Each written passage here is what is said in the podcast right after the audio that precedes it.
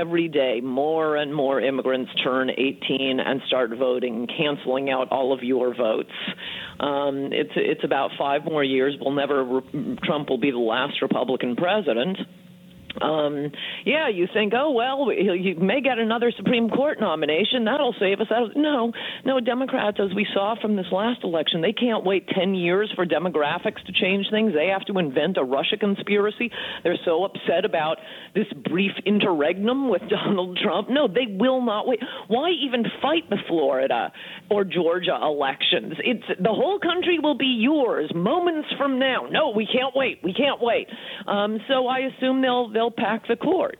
Um, it won't matter how many. Trump could report could replace four Supreme Court justices, and President Beto or President Kamala will come in and say, "Hey, I think we need four more justices on the Supreme Court." And I like the theory that the, the problem is that Trump is nursing calluses on his thumbs from doing too much tweeting, like for, for, from too much thumb typing. Like I, I think I think that that's really we're going to lose the whole republic over that. Yeah, but you're you're correct, of course. Uh, and I had the same viewpoint that he should have began on immigration on day one because these things are complicated. That was his promise. That was his promise, and that was the one where I mean, it's going to be so hard to make the case for him uh, if there's no wall uh, come 2020. And I think the Democrats are probably going to nominate someone pretty bad, and so there's a chance Republicans win again. But you are correct. No, there not Okay, so so it's it, the the he barely won the last election. I mean, it was very true. exciting. It was great. Everybody remembers election yeah. night. Um, you always have this this feeling that we're invincible and ha ha ha, you guys, you're losers, you lost. Um, it was really close. You switch eighty thousand votes, mostly in the industrial Midwest.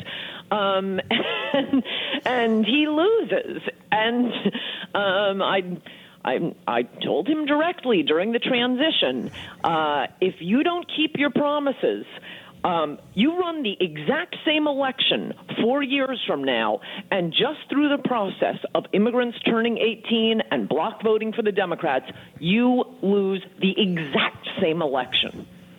Okay, so I want to talk about this demographic bomb that, that we're about to lose. Uh, the pretty much the entire voter base of the Republican Party uh, is is just getting older, and the Democrats are importing new generations of voters, and this is coming, and no one's taking this seriously. Mark Steyn's been writing about this forever. You've been writing about it forever. I mean, you don't even need a hardcore right winger to be able to identify that this is happening. It's clearly part of the design.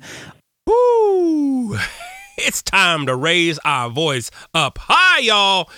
Woo! This is Profane Faith.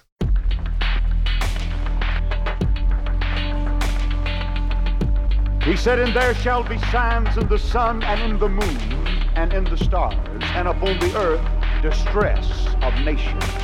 I think she's a liar, and I think she deserves mockery. There was something about when I put this hat on, it made me feel like Superman. Black lives are very important. White lives are very important. And to me, all lives are very important. Very, very important. Damn! This is Profane Faith, a podcast that engages faith on the margins. Faith that has been labeled profane, nonconformist, and or out there. We'll be exploring the intersections of the sacred, secular, and profane to find God. I'm your host, your boy, Daniel White Hodge. Hey, hey, y'all. What is happening? What is going on out there? Here we go, yo. This your boy, Dan White Hodge. Here, Profane Faith. Oh, man. Here we go. Another week, another place you're listening to this in real time. It is the Christmas season here, late 2018. I'm in Chicago. It's getting cold, as you know, Chicago would. Yeah, I'm on my parka now, y'all. I'm down to getting into my beanie, like the beanie with the thinsulate. That's that's how you know you live in like a cold area when you start naming like the type of things that keep you warm and stuff, right? Thinsulate, wool, double layers. oh man, I tell you, oh man, you know, and I never thought I'd, you know, live in a place like this because I just was California and that was always my spot and and you know, I didn't have to think of anything but uh, you know, a windbreaker. But now a brother is uh a brother is talking about, you know, duck shoes and uh, watertight this and it's crazy, man. It's crazy, but you know, hey, it is what it is, right? You know, I'm thankful to be continue to work and uh, continue to be in a city that's that's a great city. So you know, I can't. Uh, I guess I could complain. You know, and, you know, I guess I could let that out. You know, vent a little bit. I don't like putting on my jacket every, you know, taking it off. I mean, it's, it's like it's like you know, taking off another, putting on and taking off another set of clothes every time you go somewhere. You go to a restaurant or whether you go, you know, or if I'm going to the office, it's just kind of like, oh, to go outside, I got to put everything on. That's the one thing I do appreciate about the summer. Now, granted, I'm sweating all kinds, especially now that I've been on um, uh, Zoloft. One of the side effects of Zoloft, I think I've talked about this before, is just sweating. So I'm sweating for everything, y'all. Everything. so summer is just a abundant feast, an abundant feast of sweat. Uh, for anybody who likes sweat, it's there. It's there for you. so uh, yeah, but the one thing I don't have to do when I go out is continually put on stuff or off or on. And so I'm like, oh, it's one thing that drives me nuts. And it's like, it's cool now, but I know come February, I'm going to be like tired, like, oh, and then, you know, leads into March. But look at me. I'm a true Midwesterner, right? I've just taken the last, you know, two minutes to talk about the weather on a podcast. You got to love that, right? well, welcome, uh, welcome new listeners. I welcome folks who are, you know, just checking this out, especially uh, today's guest. I mean, it man, Kathy Khang, man, what can I say about her? And I genuinely don't want to take a lot of time here because our conversation goes deep. We cover a lot of ground, and I want to get right to that. Um, but yeah, I, welcome to you guys uh, again, Profane Faith. We've been on now for a year. We're just a little over 60 episodes in, approaching our 100th episode. And um, I'm really excited that, you know, we our listenership continues to grow, our ratings continue to grow. So, uh, again, if this is your first time listening, if you're on SoundCloud listening, or if you're on iTunes, whitehodgepodcast.com, you'll find out more. I also have my own personal website, whitehodge.com, and uh, you can find out more about me, your boy, Dan White Hodge. And then I always say go back to episode 00 and episode 01 um, and find out a little bit more about me and what this podcast is about. And if you're loving it, drop me a line and let me know. I've gotten some amazing emails and direct messages from folks. So, you know, keep it coming. If you're not enjoying it, you know what? I'm I'm cool. I guess I could hear that. Um, you know what I'm saying? If you got constructive stuff, but if you got, you know, if it's just you just want to gripe and, and, and stuff, um, brother ain't got no time for that. You know what I'm saying? Come on now. uh, but you know, at any rate, um, yes, here we are. Um, good to be with y'all once again. Another week. Thanks for plugging in and turning on. Um, y'all hear that recording at the beginning? That was that. That's that's insane. Um, I follow a, a, a couple of different podcasts. Well, one I don't even know if you can consider this a podcast, but it's called Right Wing Watch, and they have a SoundCloud account, and uh, they just it's just nothing but just crazy quotes from right wing radio. Um, I actually used to follow a lot of you know of right wing radios. You know when I had a an empty stomach, and um, this is just some crazy stuff that's out there, yo. And but now this is like a one stop shop. It just it surveys them all and just it grabs up a lot of the crazy stuff because oftentimes it's it's difficult for me to sit through an entire show listening to some of that stuff. And so this right wing watch is really a great space to just be able to pick up on some of that. Um, you know, some of that material that is it, that just is like it's unbelievable, right? and some of these conspiracy theories about you know the Democrats and the devil and how the devil is going to take over. So you know, listening to Ann Coulter there at the beginning, she's always got an interesting uh, word to say, and so I just had to play that because I was like, man. This week, you know, talking with Kathy Khang, it, uh, you know, raising your voice. What does that mean? Uh, uh, and she's going to get into that. Um, and you know, part of it is is that I feel like this podcast has been raising my voice. Part of raising my voice. Now, as you you know, if you know me, you know I, you know, I publish, I write, I speak. Um, but I knew I wanted a stronger, you know, um, public presence, and so that's what you know this podcast has been. It's been a basically a public a public engagement uh, with issues dealing with race and religion and hip hop and all that other good stuff. And so um, that's what this space has been about. Um, and you know, and I get it. Other people have those environments as well. Um, that's what right wing, a lot of right wing radio does. Uh, is it creates those spaces for folks, and I get it. That's just the society we're living in. I think what gets me is when we pit the two against each other and say one's evil and one's you know one's completely evil. I think there's evil aspects in both. Don't get me don't get me wrong, okay? Um, but to say one is completely evil, they're demonic, they are complete devils. Like I know not all Republicans in GOP party are evil or seeking after evil. I know that. It just happens to be that a lot of them that are in power are are, are after that, or in that pursuit of that. And um, but you know this rhetoric that comes out, uh, it's just it's amazing. You know we're going to become a Muslim nation if we turn Democrat again. Um, you know you hear Ann Coulter talking about you know she doesn't think that Trump is going to get elected in 2020. Um, I actually think he is, and, and you know unless there's some candidate that's able to galvanize folks. But even then, I don't. I don't I don't really know if even that's going to work. We are in such a place and we're kind of reaching a different height. I've said this on the show a hundred times, if not a thousand times, you know, we are at a serious apex and we're at a place where truth is no longer valued as an important um, you know, an important gathering place. You know, we can at least gather at the monument of truth and be like, ah, Okay, I see that. Okay, I can see that. All right, let's let's. And now it's like, well, that truth ain't real. That's your truth, but you you ain't right. You're wrong. so, and you know, and some things are binary. It's like the folks who keep saying like, oh, we just got to give Trump a chance, and you know, that's who God has placed in there. I, I ain't got time for that type of rhetoric anymore. I really don't. So for me, it's it's it's no longer about just trying to entertain and see it from the other person's point of view. It's like, no, if you have an administration that is dead set against niggas, people at the border, right? And, and, and I get it. I know. I mean, and Obama did stuff too, right? I mean, there was the Obama administration where they were launching tear gas. The border, the south, the southern border towards Mexico has been problematic for many, many years. Many years. So obviously, it's not just Trump throwing the tear gas it's been other presidents as well, and that's problematic as well. This is an ongoing problem. It's just Trump that's just been so vagrant about it and flagrant about it, and so just bombastic, to use a word that's been used against me. um, he's been bombastic about you know just you know this this this notion that you know we have to do everything we can to protect the border. It really is an excuse to say we really don't want those people here at all. And if, if we had our way, we could just get rid of them. But we can't, so let's do what we can here. Um, you know, that's that's uh that's some crazy stuff. Some crazy stuff.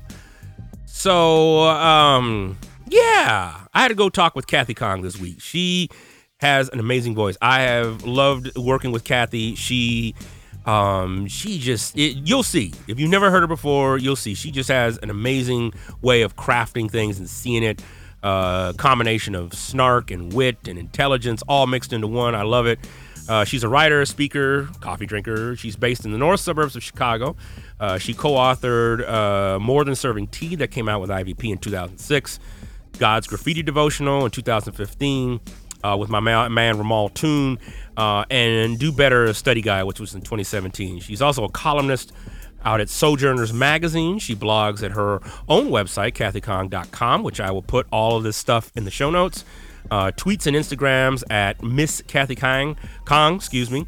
Uh, posts at, at Facebook.com, Kathy Khang, author, and partners with Christian influencers to move forward on issues of race, ethnicity, gender uh, within the church. And so I am just excited to finally get Kathy. I actually had to go to my publisher because we both published with IVP and said, "Man, I need to I need to get a copy of the book.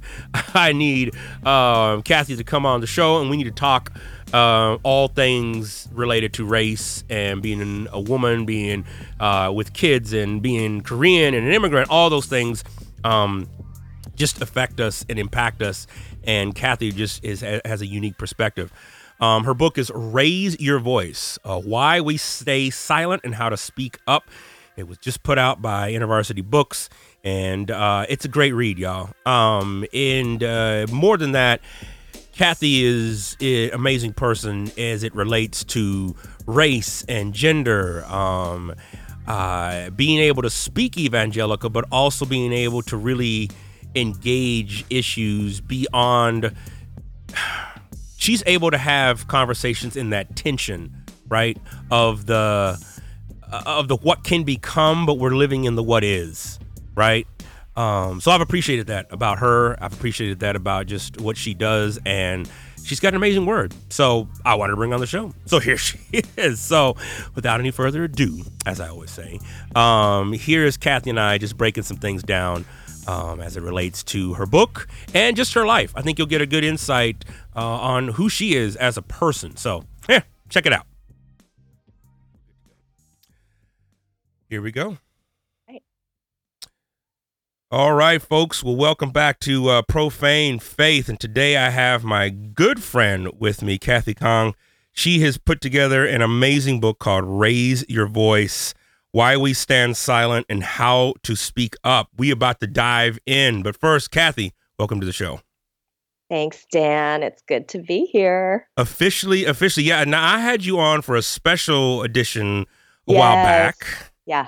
Yes. Yeah. And so, folks, y'all can go back and listen to that. It was on, I think it was after the Las Vegas shooting. Oh, man. Probably. after some shooting. Oh, man.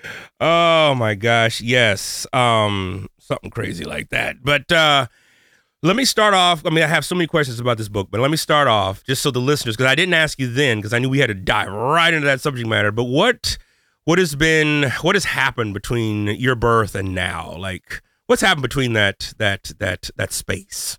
Uh, I think I've done uh, some figuring out about yeah.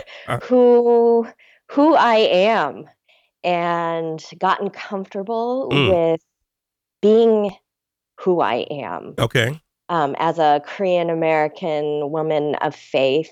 Yes. And learning to be comfortable in my own skin and the space that I occupy and um, and I think I have gotten wiser about what to give all my F's about and what not to worry about. okay. Yeah. Okay. All right. So talk to me a little bit now. You you were not born here in the US, correct? Correct. So I was born in Seoul, South Korea, but came to the US uh, in 71 with my oh, wow. parents. I wow. was eight months old. Yeah. Awesome. I was eight months old. That wow. Awesome. Awesome. Now, and for your parents, what was it? What was like the the immigration process like back then, like in 70, or what you've heard from them? I'm just curious, given the issues that we're having now at our southern border. Oh, yes. Well, um, they were able to apply um, for papers to come to the U.S. because uh, 19, I believe, what 1965 Immigration Act and um, opening up visas for more East Asians to come to the U.S. Okay. And uh, they were fortunate because they also uh, were educated. So they both had um, bachelor's degrees. My dad, I th- had actually multiple degrees at that point, um, which meant nothing hmm. once mm. we came to the U.S. Really?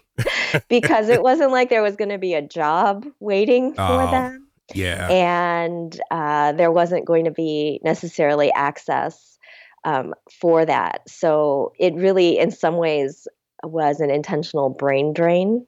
Mm from certain countries, in okay. my humble opinion. Okay. All right. Uh, and so, you know, my parents tell the story of us coming to the US. We were supposed to end up in Philly, but stayed in Chicago because we had extended family here. And my dad, who had degrees in chemical engineering, mining, wow, engineering, um, he was a busboy at a Japanese restaurant. Wow, get out. Yeah.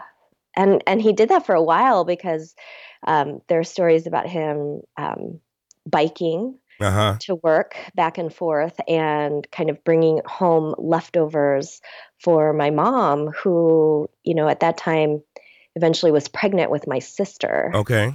So, uh, yeah. So these great stories about how they lived, very frugal, which explains a lot of the weird habits they have and the weird habits I have. So that's funny. Well, I, well, I mean, I know because my grandmother lived, you know, during the Great Depression, mm-hmm. uh, being a Mexican American woman. I mean, so I mean, I remember times where she would, we would all save like paper towels, like we would use them, and she'd be like, "No, no, no, you can reuse those. So let's put them out to dry and stuff. Yeah, stuff like that."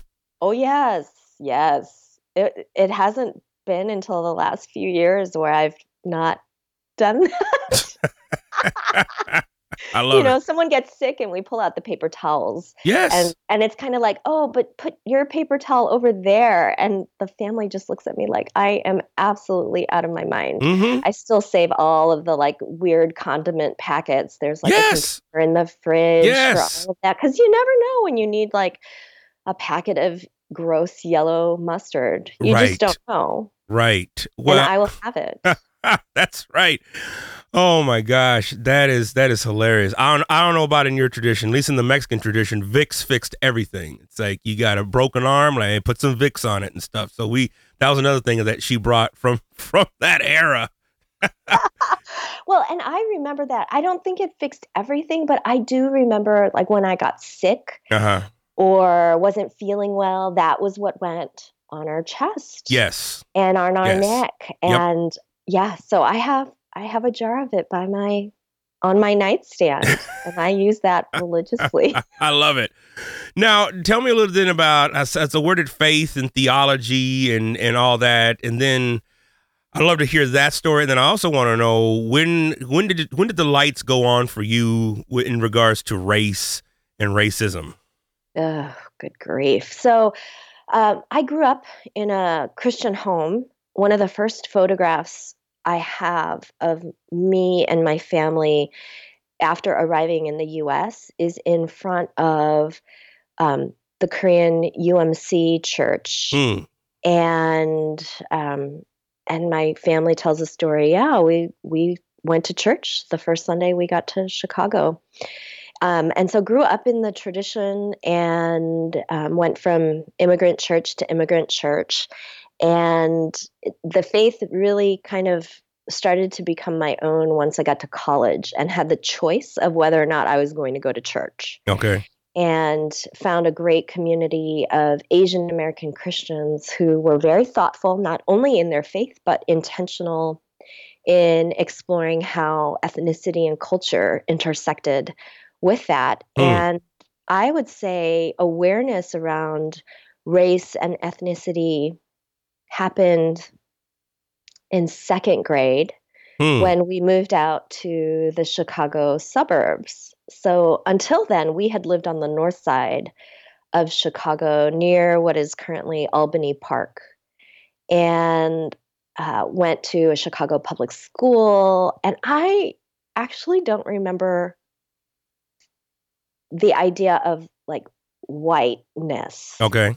right so like the the whitest friend i would have had and i remember them uh, would have been evangelia but she was greek Okay. Okay. and spoke greek at home and i remember her mother and her grandmother and you know the smells and the sounds in her home were very different than say vikram who is indian i believe okay. and Serge, who is Filipino.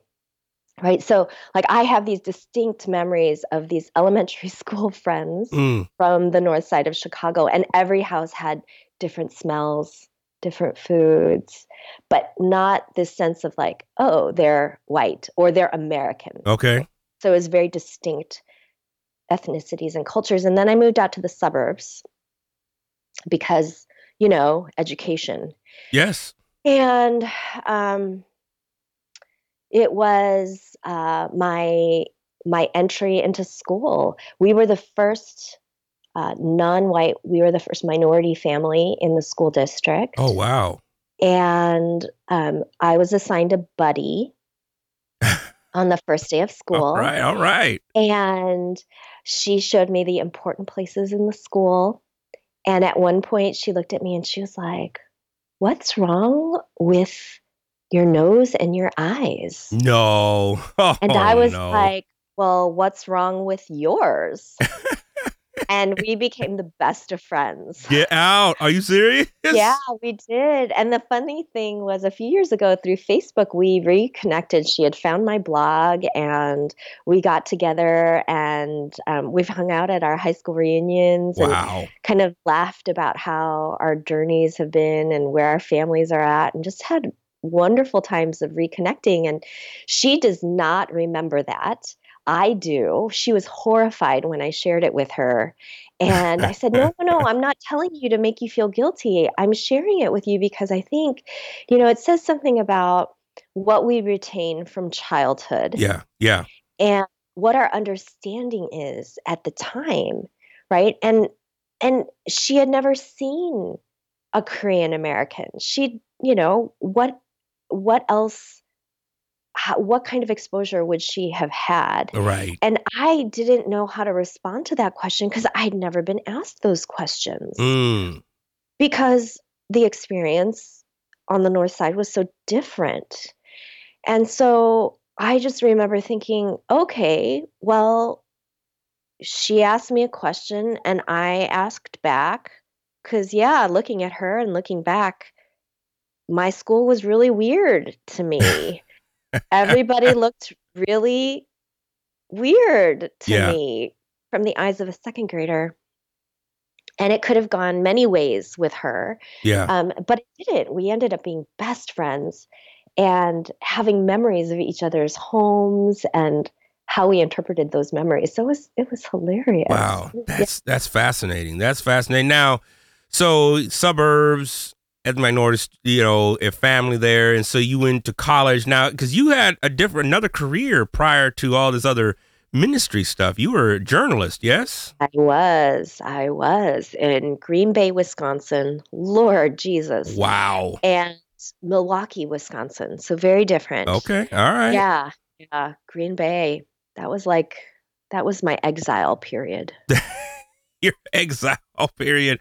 What now? What do you mean by that?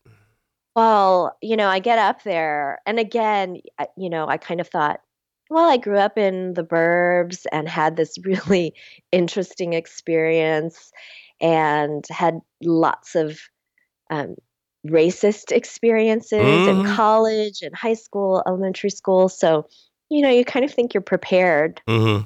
You get up there and it's just wild. Um, most of the Asians that I interacted with were Hmong, Okay. and Okay. um, and and so very distinct community there. And the interactions were very limited with folks who are native Green Bay residents. And so learning again, like you couldn't call yourself from Green Bay unless you had somebody who had been buried there. Right? Like family buried in Green Bay. Wow, they're serious up there, man. Them and very Packers. ser- Yeah. Oh, yes. And then the minute they found out I was, you know, from the Chicagoland area, it was all out like hazing. That's what I call it. Wow. Had to cover um, a Packer tailgate, Oh my. interview someone from front office, go ice fishing. Oh yeah, it was fabulous. And then um and then it was the experience of people who had moved to Green Bay because Green Bay to folks in the surrounding areas was the big city. Okay. And um, and I entered into that newsroom in the early 90s. We were in a recession and there also was a big push for diversity hiring Oh. in the newspaper industry. Okay. And so there was a lot of assuming that I had been hired simply because I was a diversity hire. Never mind the fact that I went to a top journalism school in the country and did pretty well, had an awesome uh, internship experience of course. Of course. during my school years and had been hired on beyond my internship, right? None of that Mhm. mattered. It was just kind of like, oh, look, Nope. here's Yep. the diversity hire Yes. And feeling like I had to prove myself, and um, and knowing tons of folks of color, we get that message right. We can't just be good enough or better. We have to work even harder Yes. to prove that we weren't hired because of the color of our skin. Yes. of that, and so that really kicked into high gear for me. Wow. Well, man. And so, so I'm just curious, just in the timeline of things. So you, I know you're married and two kids, three kids. Three kids, yeah. Okay. All right. And so, and they, um, because I know I see pictures of you, you and your daughter on Instagram and, and whatnot. And so, and so, is she the oldest? She is the oldest. Okay. she's out in Brooklyn living her best life. Wow. The BK. All right. All right. Yeah. Shoot. Um, and so, and how long you been married? Oh, it'll be 26 years next week. Wow, 26 year. Uh, wow, Kathy, I, that's that's what's up. Yeah, till death. That's what's up. Till death. That's, that's right. Wow, I we celebrated 17 here this last this past November. So man, we're we're we're a little little little behind you. Eh, You know, but still, that's amazing. Because this world, It is. It is. it's brutal. How, how did how'd you guys how'd y'all meet and all that stuff? I got I gotta ask. Yeah, we met while I was in Green Bay, Wisconsin, actually. And he had just gotten a job in Appleton, Wisconsin, which is just south of Green Bay. And we have mutual friends uh, he went to church with and grew up with, and I went to college with. Mm-hmm. And they introduced us thinking that he would make a good big brother. So he's a few years older than I am. Okay. and thought, hey, there are these two Korean Americans stranded in Northeast Wisconsin. Um, maybe they'll hang out or, you know, get rides down to Chicago to come home. And we met and had a great phone conversation and met in person and and then the rest is history. There you go. There you go. That's what's up. That's Yeah. what's up. So, in okay, wow. I mean, this, there's, yeah, I got so much there, but uh, let me fast forward. Then you uh, working in ministry or working in in in evangelical settings and whatnot. What um uh what how would you define that? What would you define that in ha- in your engagement with those organizations or organization? Ah, yes, yes. Well, I work in an evangelical organization and am adjacent to so many and tend to be in those circles quite a bit. Um, ah, what? How would I describe that? Oh, uh, it is a it's a daily discipline and invitation into mm, ah how shall I, I don't even know how to describe it dan. You know honestly when i when i came into ministry Yeah. 20 years ago i had no idea. I really didn't. And in in a lot of ways for me it was um, it was a wonderful move out of the newsroom Hmm. Okay. and Okay. and even in the newsroom, it was just hard to be one of a few people of color, few women of color in the newsroom, in the editorial side. Um, the, the mentors, the people that I looked up to, were by Mhm. and large all white. Yeah.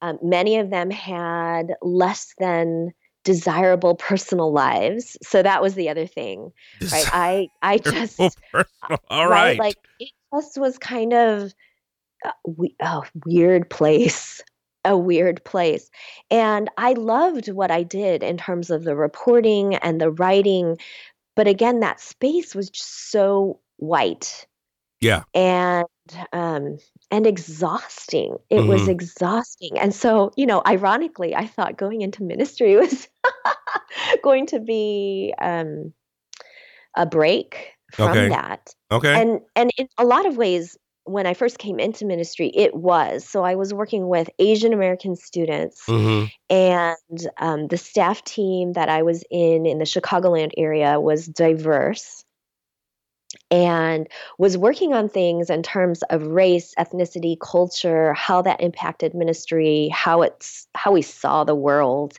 and how we saw faith um, in ways in which maybe more broadly nationally even regionally uh, it wasn't happening and eventually it did but the longer i stayed um, the longer I realized that I was also in a process of Mm. peeling back layers, trying to understand what I believed, where those beliefs came from, and as a practitioner, what did that mean?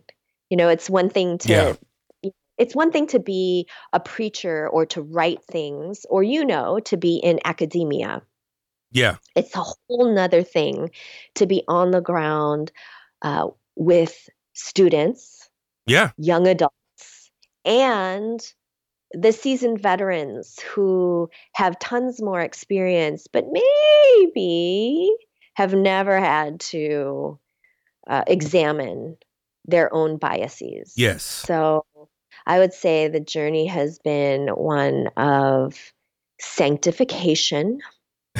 all right. All right. And, uh, you know, a term that's used now that I was not familiar with 20 years ago, decolonization. Okay.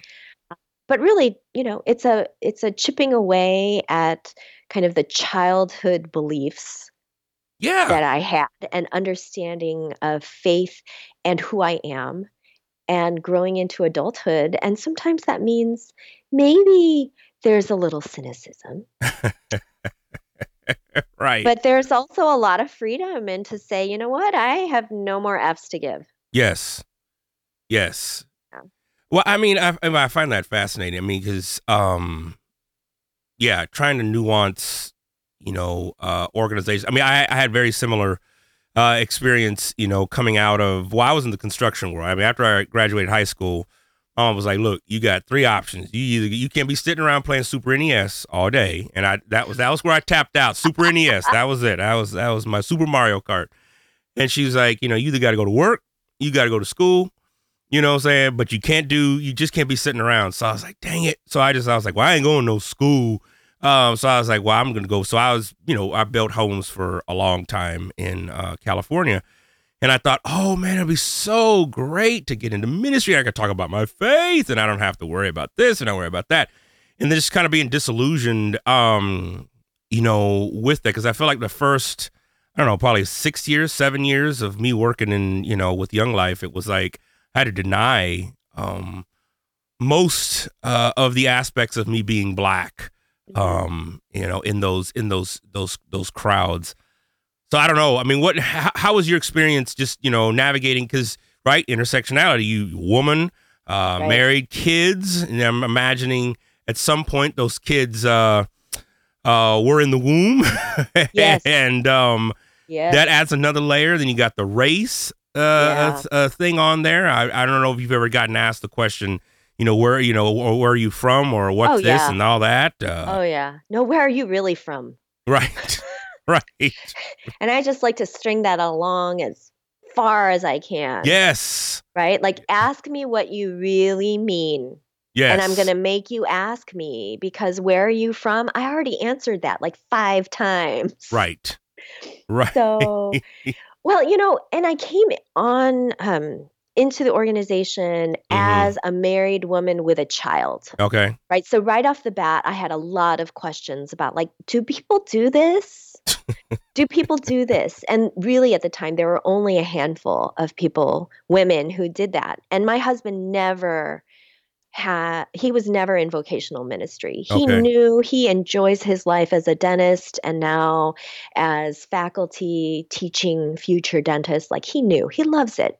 That's he was great. not going to pretend that he wanted to hang out with college students all the time. right. Right. So, uh, so I had a lot of questions, and then I again had the benefit of kind of easing into this because I was doing ethnic specific ministry. My Mhm. heart that you know that said yes to ministry was at the beginning. I really want to focus my time with Asian American students, Mm. um, whether or Mm. not they come from a church background.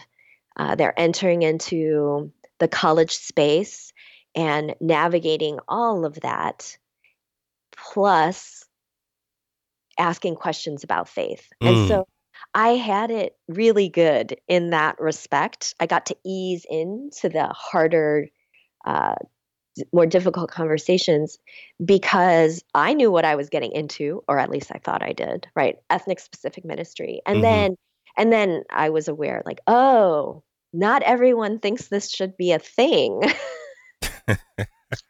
Not everyone thinks this is okay. Great. Right. And then add to the fact that I am a woman, I'm Korean American, so there are other dynamics within the Korean American church, hmm the evangelical Korean American church about the roles of women. I had Asian American students. Um, even in my student leadership days, f- fellow students asking the question whether or not women could lead Mm-hmm. and should lead. So that's always been a part of the, you know, to use very evangelical terms, the cross I bear. Um, because. I can't, right? That I can't hide, and I don't want to hide the fact that I am, you know, a cisgender, straight, married Korean woman. mm-hmm. Mm-hmm. And and then, like you said, when I was pregnant, you know, try and hide that. Oh, mercy. Um yeah, I mean well, let me ask this then cuz you know, cuz a lot of folks a couple different questions then on that cuz and and trust me y'all y'all listen I know what about the book? We get into the book. This is all leading up to raise your voice cuz this is this is information and knowledge I didn't even know about you. So this is this is good stuff. Um where were you then? Because folks have mentioned, uh, you know, Trayvon being kind of an entry point, or Mike Brown, um, or Troy Davis as being an entry point of them being woke. Uh, I know I've talked with guests who said, "Man, and you know, I came out of real conservative roots." What theologically? I mean, if you don't mind sharing, like, where where were you? Where where were you? You know, in in, in regards to that, I know folks who've been on the show have been like, you know, in 08, I voted for uh, uh, uh, for uh, McCain and Sarah Palin. You know, I I couldn't see voting for you know a, a Democrat or a liberal. There's liberal theologians and stuff. You know, it's like oh my gosh, those Sat- Satan themselves are residing in there. So I don't. I'm just curious, like you know, how did how has that developed, or have you you know have you have you have you always had that that that, that edge about you and, and whatnot? Yeah. So I would I would say um, in my space, I've always had the reputation of having a bit of an edge. Uh, again, in in evangelical circles, we call it a prophetic voice. Yeah, yeah, yeah, yeah, Yeah. Right. yeah. um, and a lot of times I think we call people that when we really want to say they're just troublemakers. But um, I would say it would be further back, definitely. Um, uh, so I couldn't vote for McCain or Palin, but was very much paying attention to what was going on in politics because I wasn't a U.S. citizen. Oh wow. Okay. Yeah, okay. until 07. And what? and part of yeah, I know. I know. This is stuff I didn't know. I didn't know. Wow. Okay. I, I, I, Yeah. keep going. Keep going. Keep going. yeah, so you know, um a lot of the my more political side started coming out as I was watching uh all of that unfold and even watching and holding my breath when Barack Obama announced his candidacy Mm. and kind of the the reactions people had. And I thought to myself a lot of times, and I know I wasn't alone, yeah, you know, it'd be a whole lot easier if people just said they couldn't vote for him because he was black. right? Like every excuse under the sun. And it was kind of like, no, you just cannot vote for a black man. Right.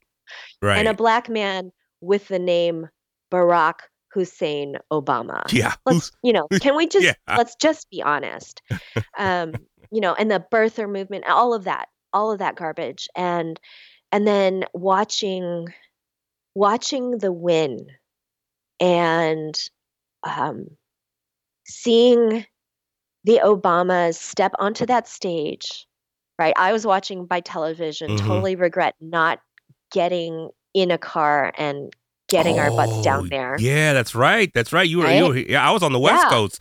But yeah. wow. and watching this on television and thinking one hoping oh my god they must are they, are they crazy like they're going out on the stage out there do we have snipers You Right. know, I, I right. like right. th- that's where my Yep. thoughts were going Yep. um and crying Mm-hmm. and thinking how can i not be a part of this um, Yeah. so i was not a us citizen i um, uh, had my green card and had really been wrestling with whether or not I wanted to become a US citizen. Okay. And in part because even to this day, like you said, the question of where are you from uh, begs the assumption that I am not from here. Mhm. Right. And Mhm. and really, I mean, eight months in Seoul, South Korea, I am essentially from here. I have no childhood memories except from the one trip when I was little that I took to Korea. Like the US has always been home, as much as home can be. Yeah. Yeah. And so, right, the question assumes that I can't possibly be from here. And and because I've been asked that and for many other reasons, like, you know, the racism here in the US, have up until that point had held on to my Korean citizenship. And then I began began to wrestle with uh, the open process I had to citizenship, knowing that I had a privilege that many people I know do not. Right. So I Mhm. have my papers. Hmm. I could write that almost $800 check just to apply. Wow. I could take time off work.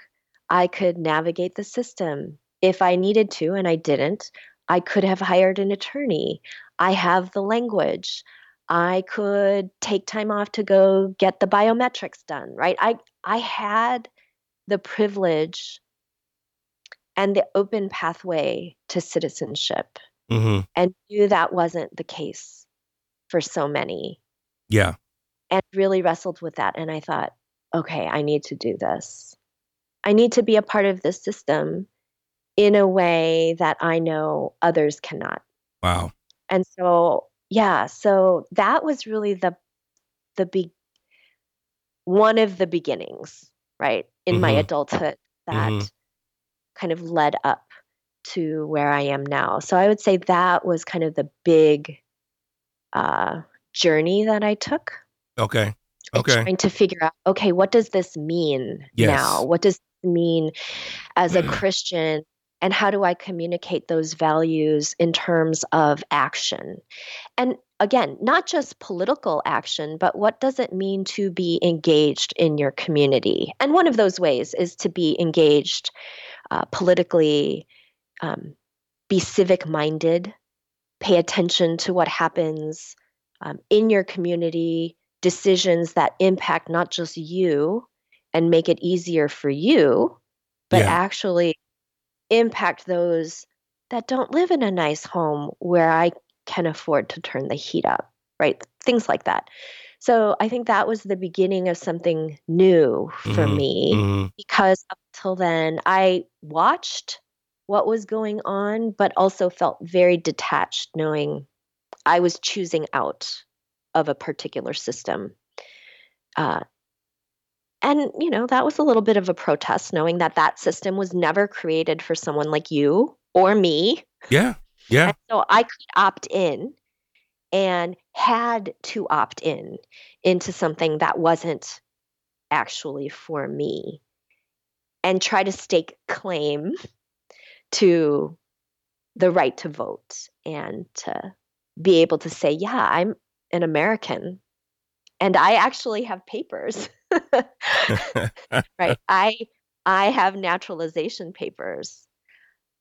So um so that was the beginning and then and then you know there were so many things that happened and continue to happen continue to happen right it's like never ending with Yeah. shooting which dead black man Right. which dead black woman can we talk about Yeah. Yeah. Um so then this brings us I mean cuz again having read just the first few chapters of your book I mean you you talk a lot about this already and so you know raising your voice I mean what's the what was the genesis for for for this book? So it actually wasn't um, only what was going on in the US Mhm. in terms of, you know, innocent black men being shot, black boys being shot, but it was this overall journey of trying to figure out what was I going to speak up about? How did I make those choices? And what did I learn? Uh, and in part, it was trying to figure out did I have anything to say that was worthwhile? And did I have to be an expert? Because so many books in the Christian faith evangelical world, you know, yeah. are written by white men. Uh, yes. And it's always from the posture of like, here are the things that will work. Right. right. right. Do these five things and you will be a great leader. And I was not comfortable with that because this process and this idea of raising your voice was is still something that I am learning mm. and practicing and making mistakes and second guessing. Uh, but it's also something that I know lots of other people do. Yeah. And I just finally felt after 10 years of kind of wrestling with the idea of maybe this is maybe this is the book. Maybe this is the topic that I have more than two chapters to write about.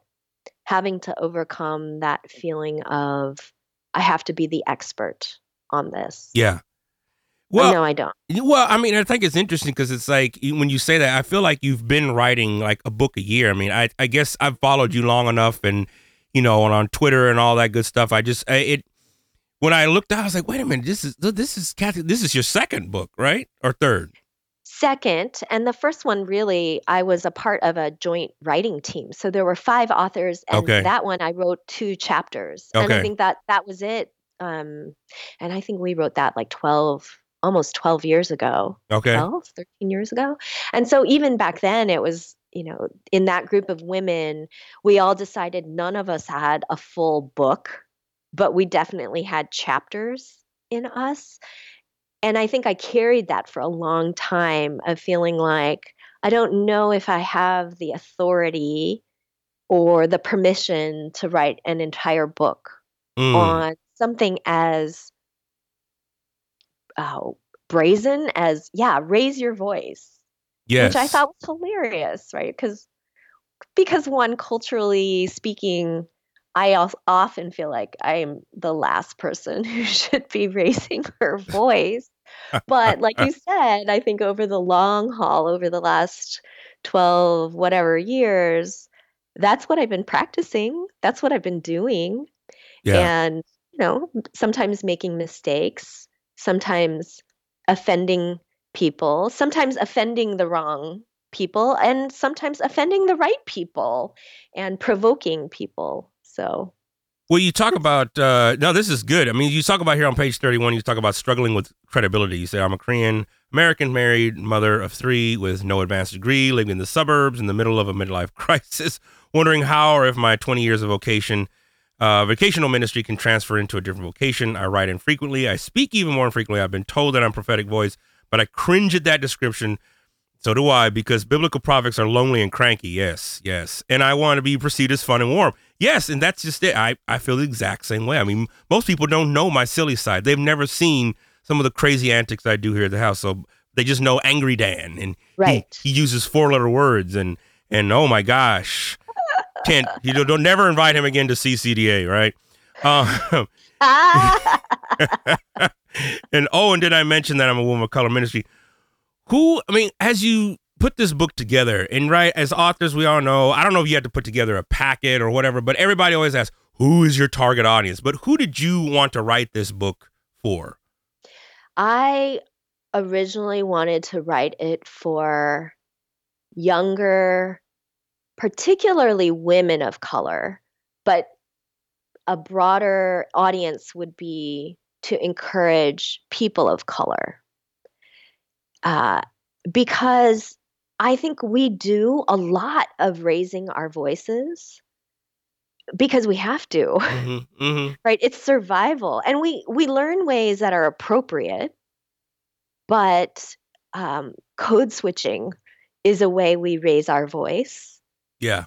Right? We so it's a matter of survival but i think it's a, i wanted i wanted people of color to see different stories and hear a voice that wasn't a white man, that wasn't a white woman.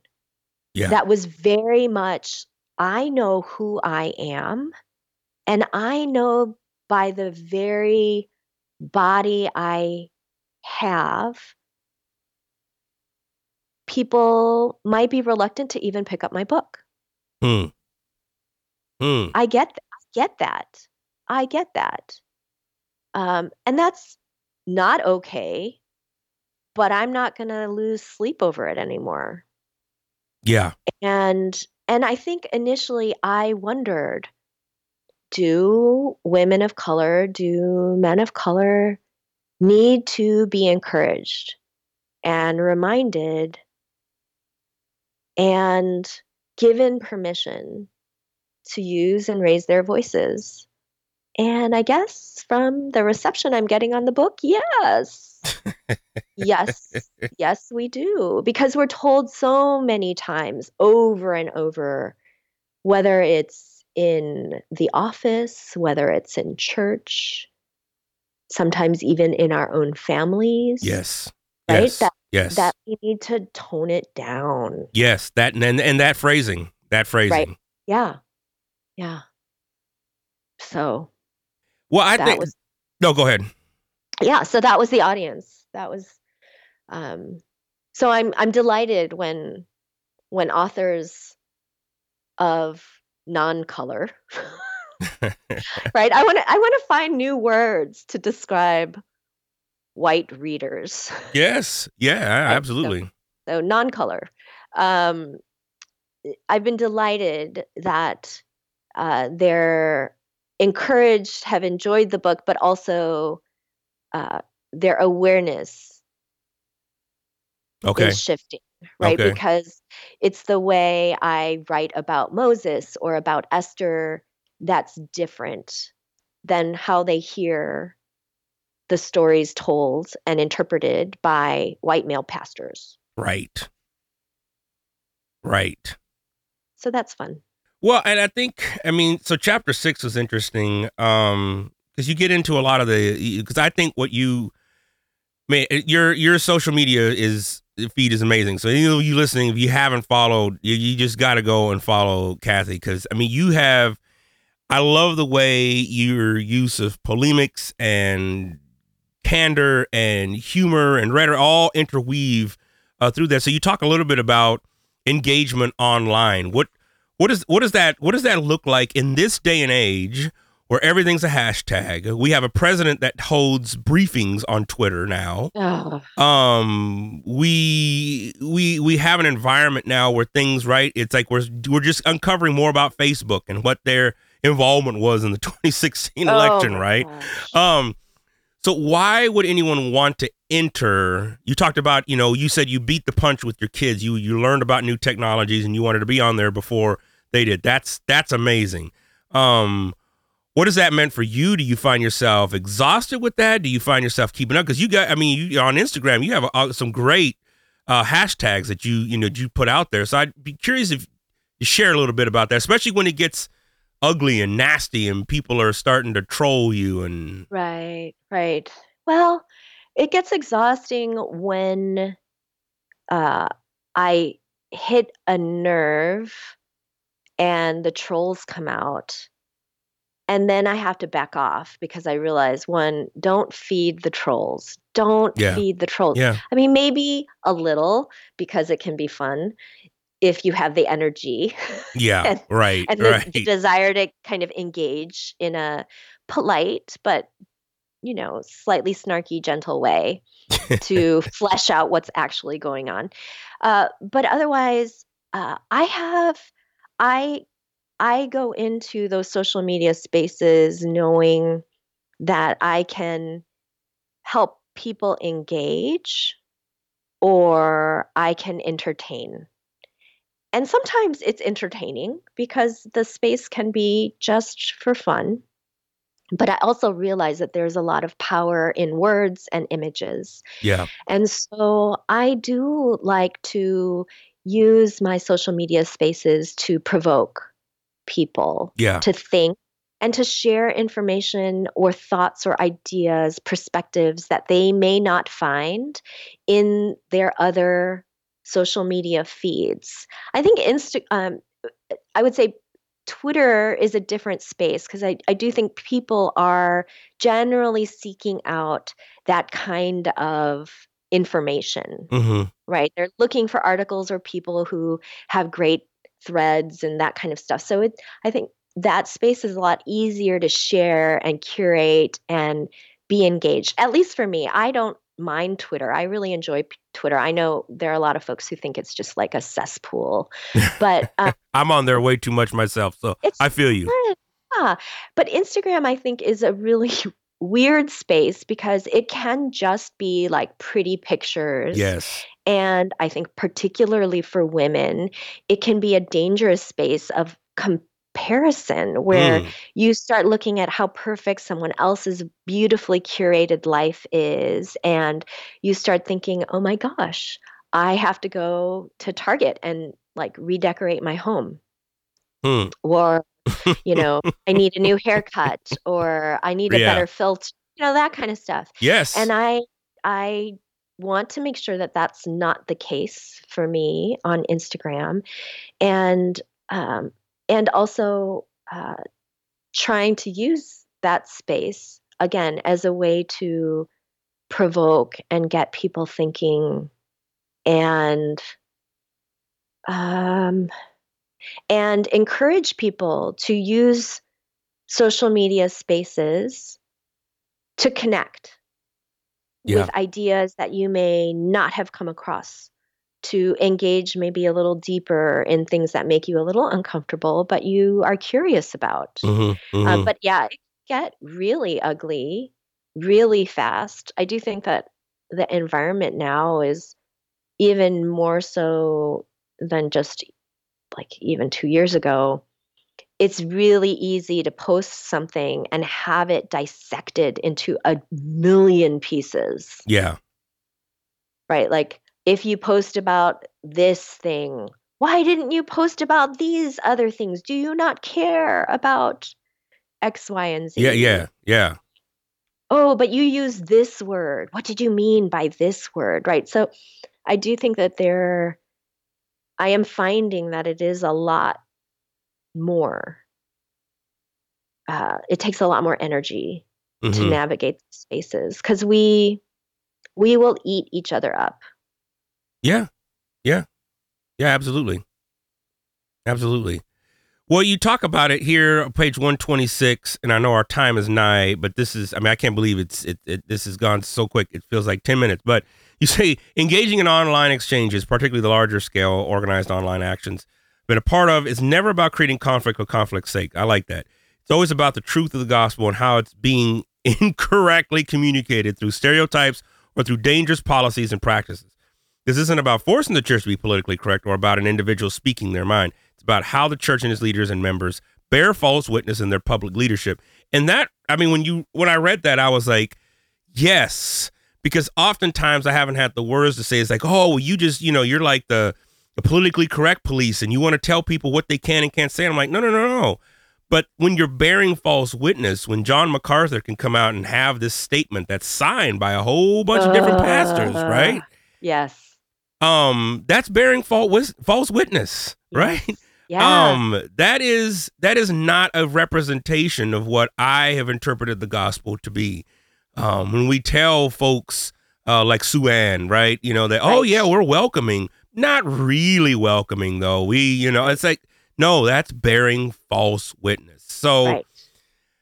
that's powerful. Now, I, real quick, I mean, eh, if you can share, I mean, what are some of the risks of raising your voice? Because I feel, I, I feel like that's a it's a big burden, uh, when you raise your voice, especially when there is a message that you know God has just been like, no, you got to go say this. This is this Yeah. is you got to go do that. Yeah. So, I mean, this gets risky in light of um, this recent uh, failed missionary, John Chau. Yeah, yeah, yeah, yeah. Come right, on. right. Like you are, you feel like God has called you to do X, and Yes. then you you get killed in the process. Um, and so I, I don't want to take all of that lightly, but I will say that it is a dangerous time here, particularly here in the US. So, but also globally, but particularly here in the US, where one, you and I do not know who has a gun. Right. so let's just right. be honest. Yeah. And so um, it, it's one thing to say certain things online as white people. It's another thing for someone like me or you to post something and know that if we're speaking elsewhere publicly and we advertise that, somebody could find us. Yeah. Yeah.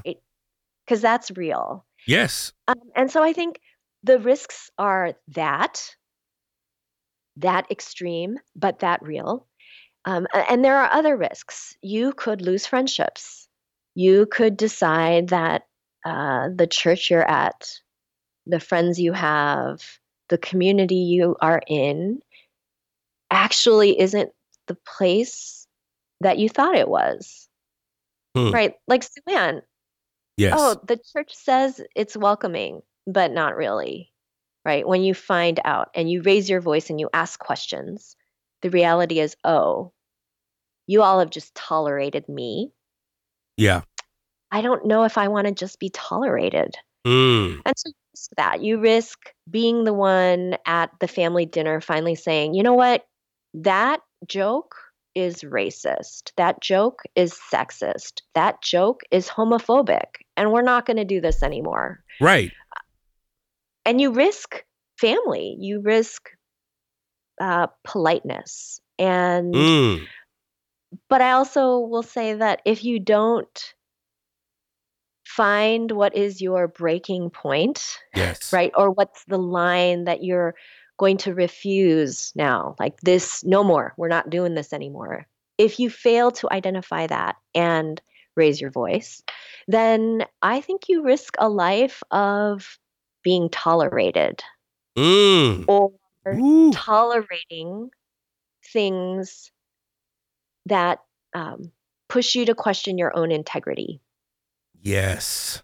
Yes. Oh man, And I don't want to live like that. that's a word. That's a word. I don't either.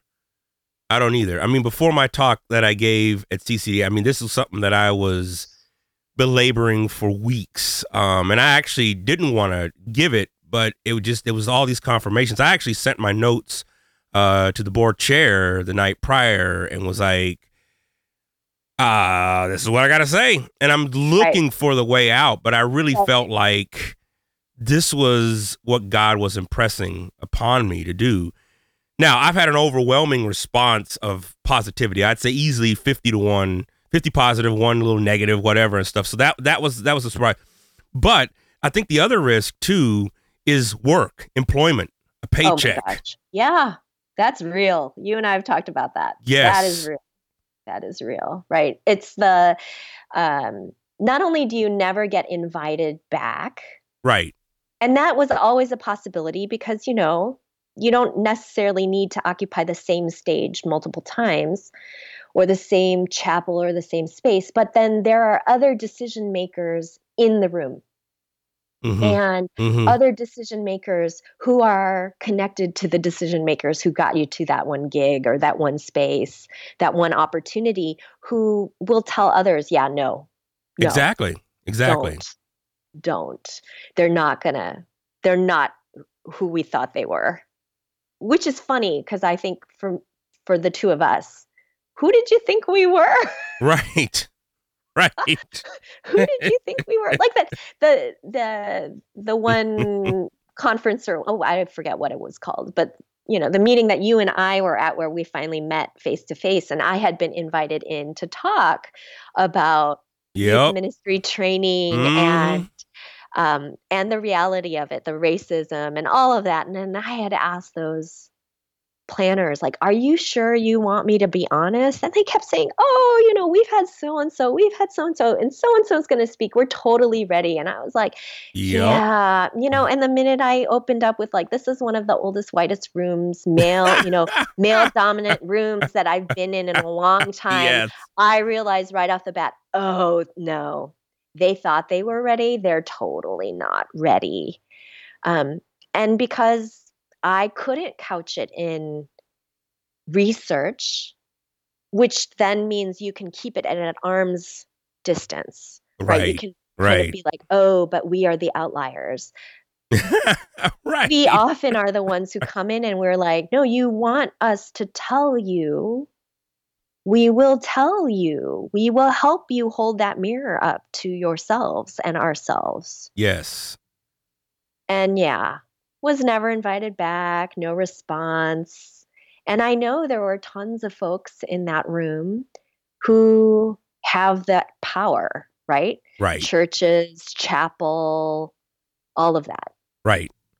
Right. They're decision makers. They're gatekeepers in, in Yes. you know, in that sense. And so um yeah, no, I feel that. And I and I that's why I feel like I can commiserate with you. I mean, on on certain things, and that's why I mean that's why I even tell you. I mean, I for those of you I don't, I emailed Kathy. I was like, man, I it's like shoot, I'm on the struggle bus over here. Like, what in the hell is going on? But I get it, and I mean, it's like you know this that podcast. You and I just well, you, you guys were interviewing me and stuff. It's like you know I wrote Homeland Insecurity, not having those that that typical white guy answer right at the end. Let's just do these these things, and then you know, people don't. You know, they uh, a lot of folks don't want that. They, you know, the number one question I get asked is like, "Well, what do we do? Well, what do we do?" Yes. Yeah, exactly. Exactly. And I think that's because of the history that we are told about the American church. Yes, and about America is very much like, oh, these things led to the success. This is what will give you church growth. Here is how you grow into a mega church. Here is how you add satellites to, you know, like, I think that that is the formula that we rely on, and that's the narrative that we are told. And it's really uncomfortable for those of us who know that doesn't work. right, And Right. that doesn't work for us right. as people of color. That doesn't work for us. Let me ask you this before we go: Is uh, where's evangelicalism to you? Is is, is we on our last leg? Do we need a re- reiteration of it? Is it just just scrap it? Let's just get something new. Oh, wouldn't that be cool? Yes, absolutely. Yeah. I would that would be amazing. That would be wonderful. Because I, I, I really do feel like we've kind of forgotten um, the Protestant protest roots of all of this. Yes, And, you know, Reformation, hello. Reform, right. right? All of that.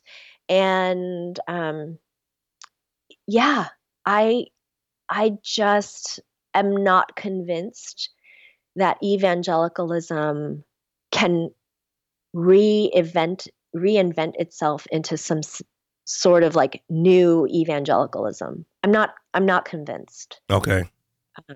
And in part because I I still feel like most of the the stakeholders, the power brokers, the gatekeepers, they're still white.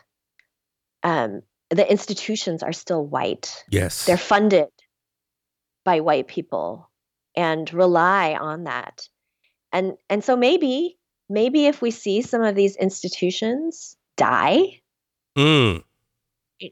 because they can't keep up with the buildings or whatever, maybe, but um, so I don't know. I'm not. I'm not really sure though where to look because progressive spaces are also problematic because there are tons of white people who think they're really, really woke, and um, Yes. and they just have a lot of language. They have a lot of language, And some of them blend in very well. right. They blend in really well, and then they get really, really hurt Yes. when they're called out um, and that that hurt in progressive spaces i don't know if i have the stomach for that i feel like in evangelical spaces um, uh, I, I have a little more compassion maybe hmm oddly uh, because it's a different learning curve, but in progressive spaces. So again, I'm not really sure what will happen because progressive spaces don't have it. They haven't figured it out either. Right. Right. I mean, just real quick story here. Again, I know the time. I, I Yeah. could talk with you forever.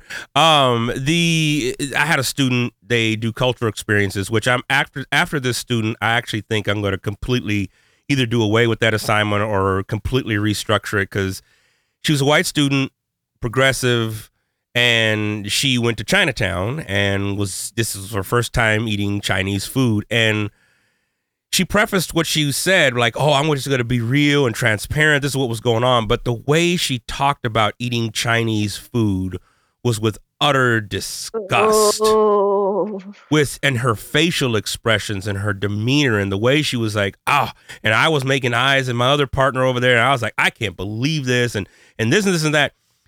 So I was like, "All right, you know, let me let's see how the class reacts." And sure enough, you know, I, I love it because it's predominantly ethnic minority, so they were they weren't just gonna let this go, you know. And so they you know, they jammed her up and stuff, and was just like, uh, "Yo," and almost instantaneously, like you know, eyes welled up, and she's all red and everything and like that. And so, I don't know. As a professor, I Mm. felt like I this is a learning moment and Yeah. I, I you need to I, I really want you to get this and I don't want to sound callous particularly those folks who are listening and this is their first time listening but at the same time I've had those situations happen before where white students particularly white women start crying and then everything the entire room shifts to that and we've Yes. forgotten what the actual offense was Yes. Yes. Yes. Yes. if that makes sense Oh yeah, absolutely. Right?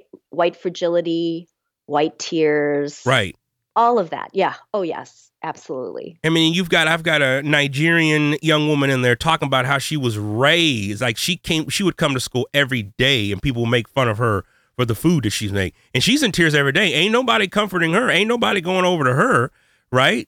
You Right. know, embracing her. I had another Vietnamese student talking, to say same thing. It's like, yeah, people just you know thought my food was just crap, um, and I had to deal with that for you know my whole school, my twelve years of school. Yep.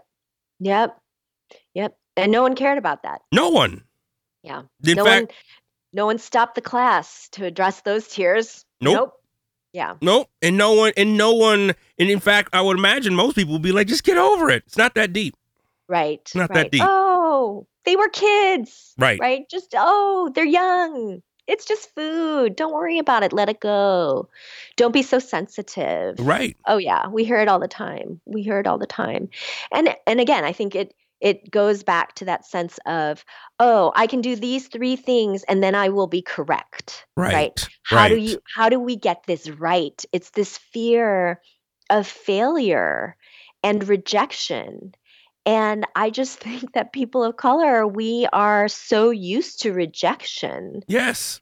we are just our bodies are rejected as being accept- acceptable or human and so i there is that moment where i'm like how do i recognize say in that young student in that one young woman like okay you are created in god's image Mhm. god loves you Mhm. god loves me give me patience Right. how do I speak into this moment without destroying her in the same ways in which you and I have been destroyed, right? Or Mm. Folks have tried to destroy us? How do I do that in a way that is loving, truthful, and compassionate? And I just think it's so hard. It is so hard because, again, I think people of color have had to learn how to do that for ourselves, right? We have had to tell ourselves we are human, we are loved, we are valuable. yes. We can't rely on someone else to do that. Maybe our family, Yeah. but but that young woman, she's probably had a lifetime of people affirming her, Absolutely. right? And so so I so I again, I have no answers to this. But it is that struggle of like I don't want to destroy her in the ways in which white supremacy has tried to destroy us. Yes. I just don't know how to do that well yet. Man, y'all, y'all got to go out and get this book. The book is Raise Your Voice Why we stay silent and how to speak up. I love the back parts as you have a voice and you have God's permission to use it. Kathy, thanks so much. Thank you so much, Dan. I really appreciate you coming on. Real quick before we uh, sign off here, what where can folks find you? Where can we uh, you know get you get you that uh, five hundred thousand dollar honorarium to speak for thirty minutes? Yeah, that'd be awesome. Uh, so I have a website, kathykhang.com. And so if you're looking for a speaker and are curious, all that information is there. Yes. And then I am on Facebook. You can look me up by my name. I have an author page and a personal page. And then on Instagram and Twitter at Ms. MS Kathy Khang. Nice. And for again, for those of you listening, as always, I'll put all this in the show notes. Um, and you can hire this woman to come out and do some consulting and all that good stuff that you're thinking about. Um, Kathy, again, this is an amazing book. I'm looking forward to finishing this this thing up. But from what I've read, this is amazing. Thank you. Thank you. We'll get you back on soon. Sounds good.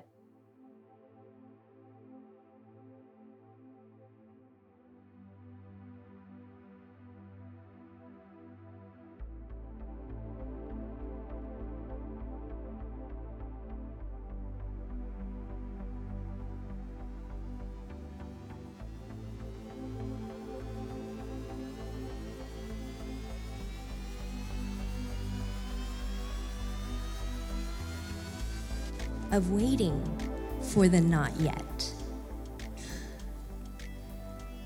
So I go back to scripture because I don't wait very well.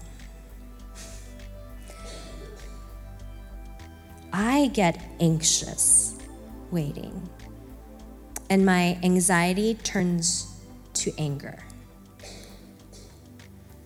I know for some of you, that's not your personality.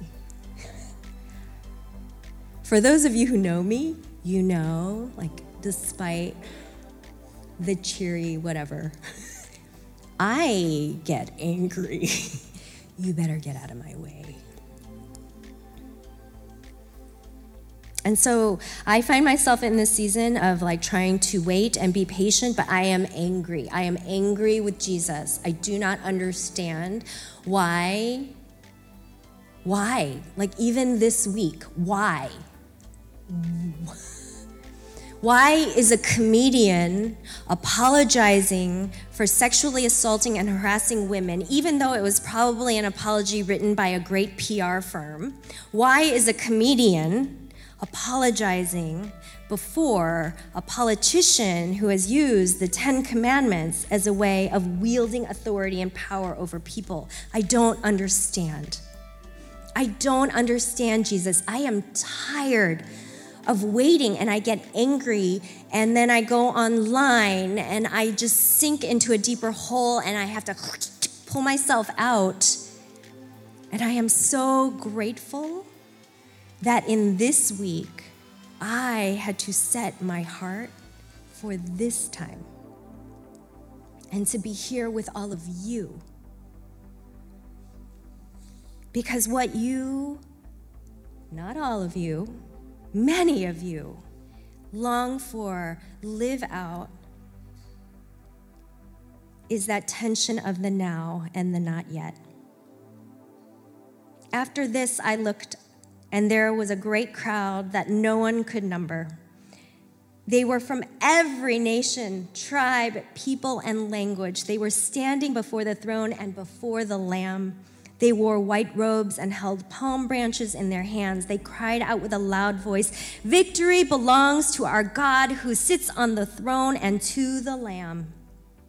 All the angels stood in a circle around the throne and around the elders and the four living creatures, they fell face down before the throne and worshiped God, saying, Amen.